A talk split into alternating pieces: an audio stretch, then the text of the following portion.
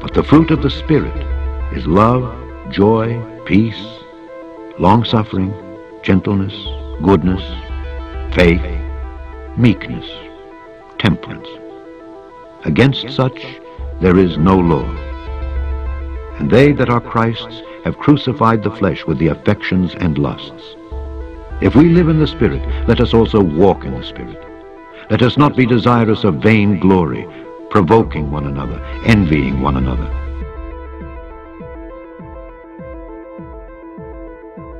Welcome, welcome, welcome to Sanctified, Sanctified Life, Life podcast. podcast. I'm your host, Reverend Dave Randolph, for your podcast spokesperson today.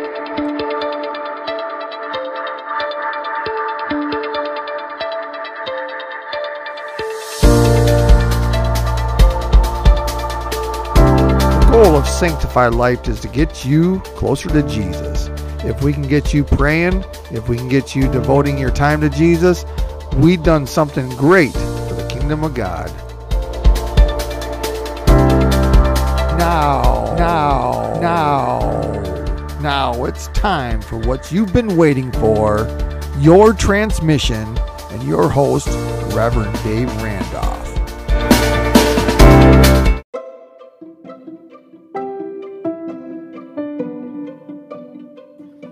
Hey, welcome back.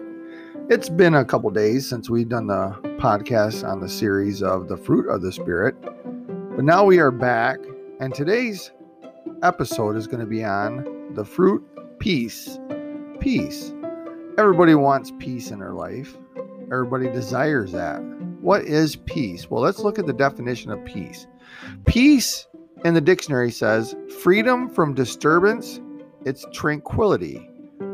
You can, while away an hour or two in peace and seclusion. So you can go away for a while and for an hour or two and get peace and seclusion. That's freedom from disturbance and tranquility. Sorry about that. It's a calm, calmness, restfulness, peace and quiet. Also, it says a state or period in which there is no war or a war has ended. The straits were to be open to warships in peacetime, a time of peace. Law and order is another type of peace. Lawfulness is peace. Order is peace. Peacefulness, peaceableness. You're being peaceably to people. You're you're giving um, peace to people wherever you go. You're not causing trouble. You're not anxious or contentious inside. Do you know? Um, as I get older and older, and I'm sure you've all experienced this too, there's many people out there that look like their their peace is all around them, that they're happy, but you can just look at them and tell that they're anxious. Inside there's a war going on in their mind, they're restless. That's not peace. Peace we're talking about is when you have the inner peace and it emanates from your outside and where you're at. Doesn't matter where you are, what situation, there's something about your presence that is peaceful. That's the fruit that we're talking about today. Peace. It's also used as a friendly greeting. So, peace, I give my peace, or salutations, or you know, you send your peace out. Used as as an order to remain silent. So, like you say, keep your peace, hold your peace. You say things like that. And you know, there's lots of other ways we can use the word let's see some of the definitions of the Bible. Um, biblical peace is more than just the absence of conflict or a state of rest, it means completeness or wholeness, and it points to the presence of something else. Well, we know what that something else is it's Jesus. The Holy Spirit brings comfort, He's the comforter. Just the word comfort tells me that there's peace you know, because um, whenever I've been comfortable is when I've been really at my most peaceful. And being peaceful is the best way to be. Sometimes when you have bills coming in, trouble coming in, a doctor's report, all that, your peace seems to be stolen from you or you give way to being anxious, anxiety, all those type of things. If you can learn to hold your peace, to, to maintain a state where you're the same no matter what. And that's what the Lord has commanded us to do. It's a very hard thing, but it comes through patience, and you get patience through the trying of your faith. That's what works patient, the Bible says. So you try your faith, you try people's faith. Now, I know people that, like we said just a moment ago, they like to pretend that they have peace. They like to let everyone else know they have peace because to them, I don't know where they get this teaching, that if they say anything contrary to peace or faith or anything, it makes them become like a lost soul or or they're an enemy of the cross. I don't know what it is, but they get this mindset that for example, let's say you have a cough and you and you start to cough and you say, "Man, I think I'm not feeling good. I think I'm getting sick." I've heard people come up to you and say, "Don't say that." And you say, "Well, why?" They say, "Because you're claiming it." It's not claiming it, it's a fact. It's like science people. There's people that believe in science, which I believe in science. I love science. I love looking in microscopes. I love having beakers full of things and mixing them together but I also like to know what's in that beaker. I, know, I like to know the properties of it. I like to know what I'm dealing with. Those are called facts. If you grab some kind of liquid and you just guess what it is, let's say it's lead in a liquid form, you grab it and you take a drink of it because you guessed, you just made a guess at it. That's not science. But if you knew what was in there and that beaker was labeled and it says poison, do not drink, lead inside, you're gonna you're gonna say, I'm not gonna drink that.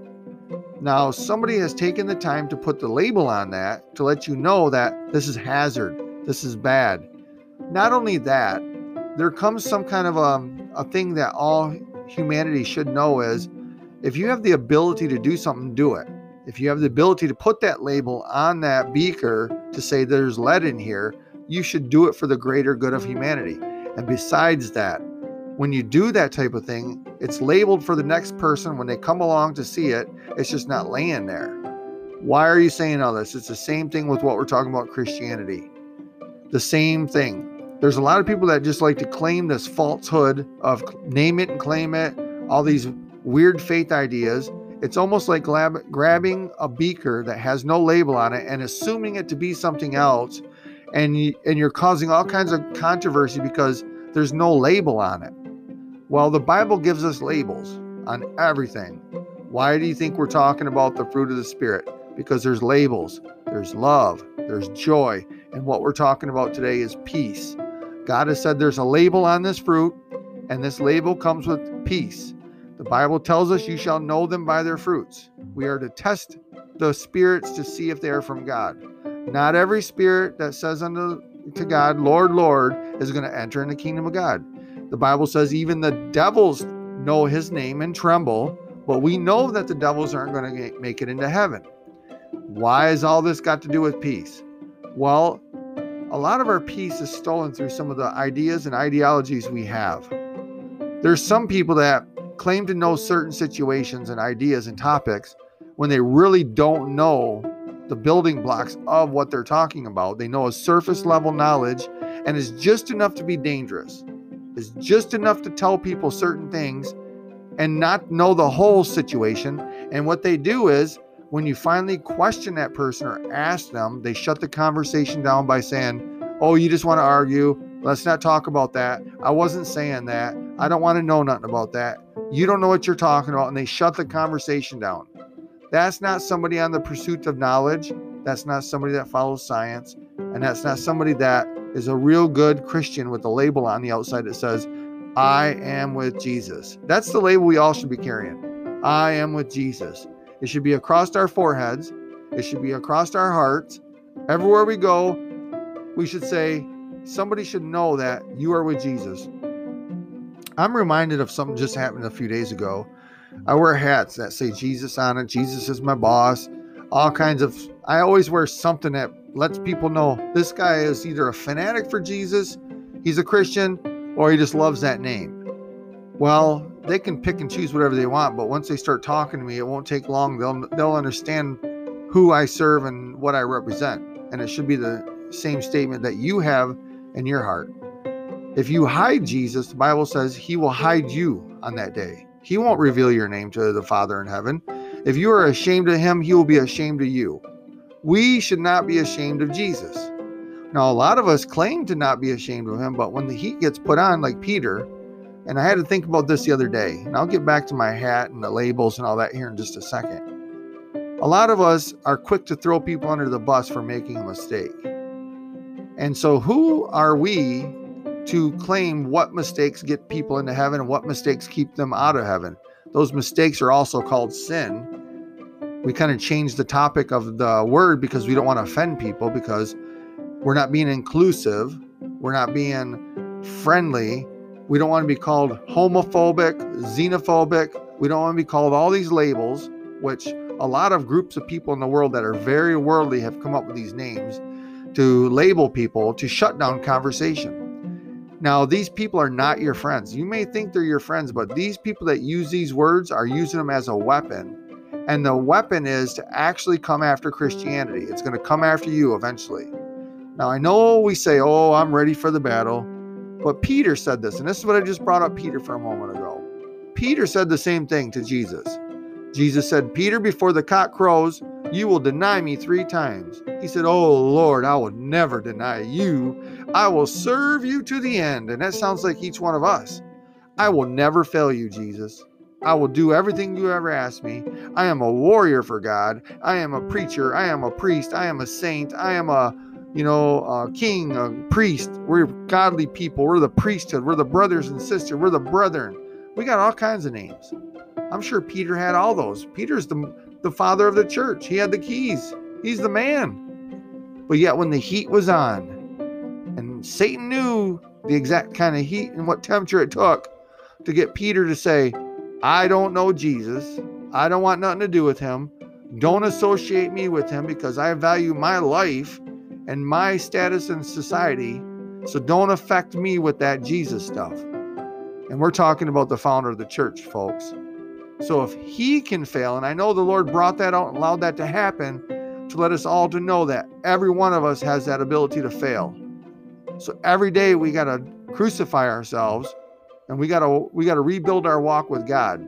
We got to nail our old self to the cross, crucify this flesh, and walk with God anew, freshly each day. And if you haven't done that today, I tell you to do it. You should take some time to let the Lord know that whatever was done in the past is gone. I put it under the blood, and I come to stand up, Jesus, to, to start fresh with you. And let's go out and win this world because that's what it's all about. It's not about pleasing people. I learned a long time ago that my walk with God was not to please people.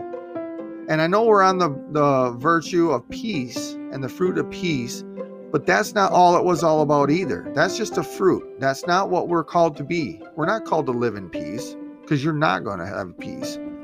The Bible is a lot about anxiety, having uh, the things that you want, you're not going to get. Um, Job, if you were to speak to Job, do you think Job was living in peace? No. There was a time in Job's life that it was torment his life was tore upside down. And each one of us are going to have those moments. Now, I know you're scratching your head right now because a lot of people say, I don't have that disease while they're walking around with the disease. Or they say, I don't have that sin while they're walking around with that sin. Or they say, I'm not that person while they are that person. That's denial, folks. That's not faith. That's not using God's power to get yourself healed or delivered you have to confront it first. You have to at least know what you're faced with, the situation, and you have to know whatever you're trying to conquer is not as great as God. When you put whatever you're trying to conquer above God, you will never beat it. You'll never defeat that foe. And that's the problem I think a lot of us have. We think that this sin or whatever we have is greater than God, and we're never able to conquer it because who are we going to call to conquer it? If this sin's greater than God, who are you going to call to save you? So you have to put that sin in its place, that lie, whatever it is, that character flaw that each one of us might have, all those things. If you're on a pursuit to find greater uh, virtue in God, greater um, crucifixion in God, um, a, a sacrificial type life, then you're going to have to look at God bigger than your situation. He has to be bigger. And so that's what I'm talking about here today. So let me read part of this scripture again. Verse number 22 of Galatians chapter 5, King James Version. But the fruit of the Spirit is love, joy, peace, long suffering, gentleness, goodness, faith, meekness, temperance. Against such there is no law. So today we are talking about peace. And to conclude with some thoughts here, I'd like to talk about is war. There is no peace in war. War is a means to an end. That's there's two forces that are aligned against each other. One says I want change, the other one says I don't want to change, or vice versa. One says I have a better idea, the other one says no, I have a better idea. They, the conflict happens when they meet in the middle and they cannot come to an agreement. War is started. When one declares, I will not do what you want me to do, and the other one says, okay, I'm going to force you to do what I want you to do, that is war. You cannot force anybody to do something they don't want to do. You cannot make them. The Christianity that we come bringing for people, you cannot make anybody do it.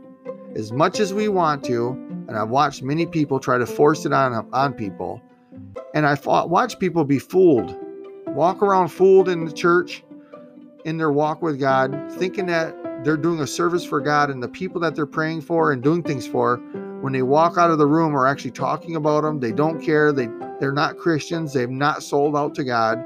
They've not sacrificed their heart to Jesus.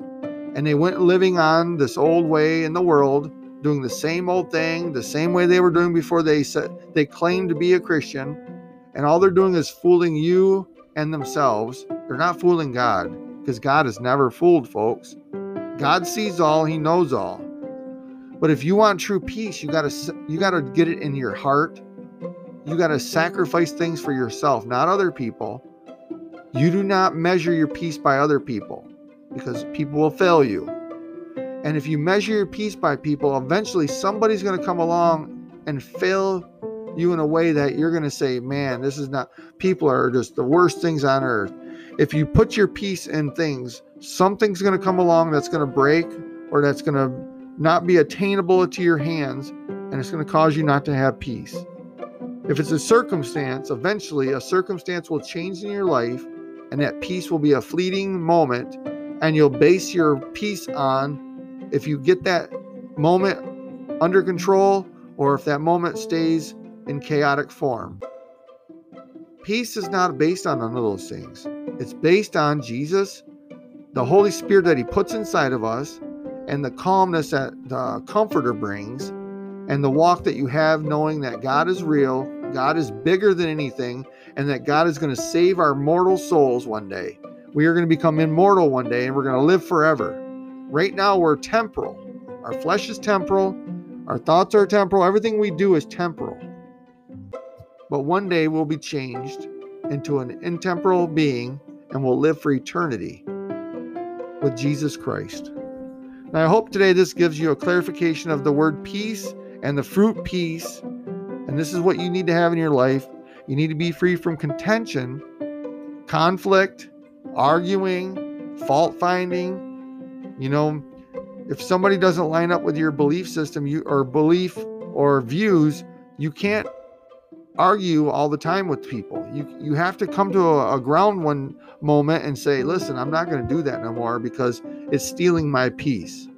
A lot of people fake like they have this peaceful home setting and when everyone leaves, their house is chaotic and arguing and fault finding, and it's just trouble on every hand. A lot of churches look like they're perfect. People say, if I only had the church that looked like that, if I had the seats that that church had, if I had the soundboard that that church has, and not long after they get it, the soundboard's still crackling and the pastor's still yelling about the sound. The seats are going to be torn or the kids are going to get them dirty um, just if I had a Sunday school room, if I had a bigger Sunday school room, and finally you'll realize you're going to get Sunday school kids that are going to come from very poor walks of life and they're going to aggravate all the teachers. You're going to have teachers that are fighting. You're going to have people vying for affection and attention from the leadership. You're going to have leaders fighting over positions. It's not as good as people think. So your peace is not based on those things. Your peace is not based on getting a better car. It's not based on a bigger house better things, fancier clothes, or more money, not even health. Your health will not bring you peace. Your peace comes from Jesus Christ and what he did for us. And if you base your faith in that and you put all your hope, faith, trust, everything in that, you're going to live a much better life, a walk with God that's going to be admired by many people. And our job is here on earth is to find that, to search for it, like the woman who lost the coins.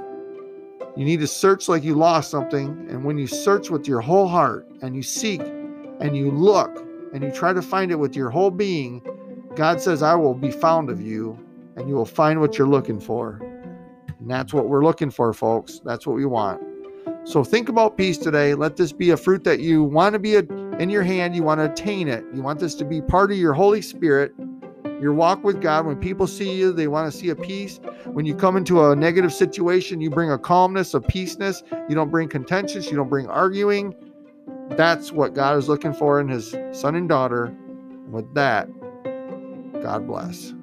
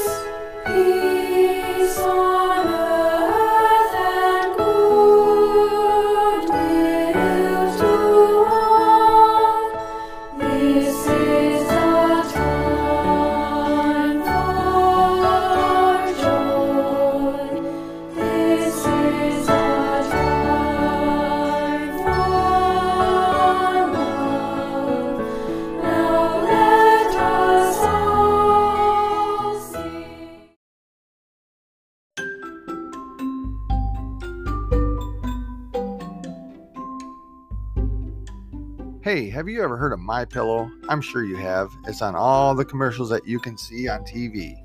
Well, I'm a user of My Pillow. I used to have migraines, real bad neck aches, but My Pillow helped me in such a way that I don't get migraines and I have to use My Pillow every time I go to bed. I even take it when I go on a trip. My wife and I have to have our pillows, the My Pillow with us wherever we go. You can get the My Pillow too by going to mypillow.com. Mike Lindell is a Christian. He's a good man and he produced a very good product. I am advertising My Pillow for free for him and if I were you, I would buy a My Pillow. I'm doing it because I know it works. It's a great product and it'll be a great blessing to you and to whoever you buy it from. God bless and go to mypillow.com and order My Pillow or wherever you go and you see a My Pillow, buy the My Pillow and watch. You will be blessed.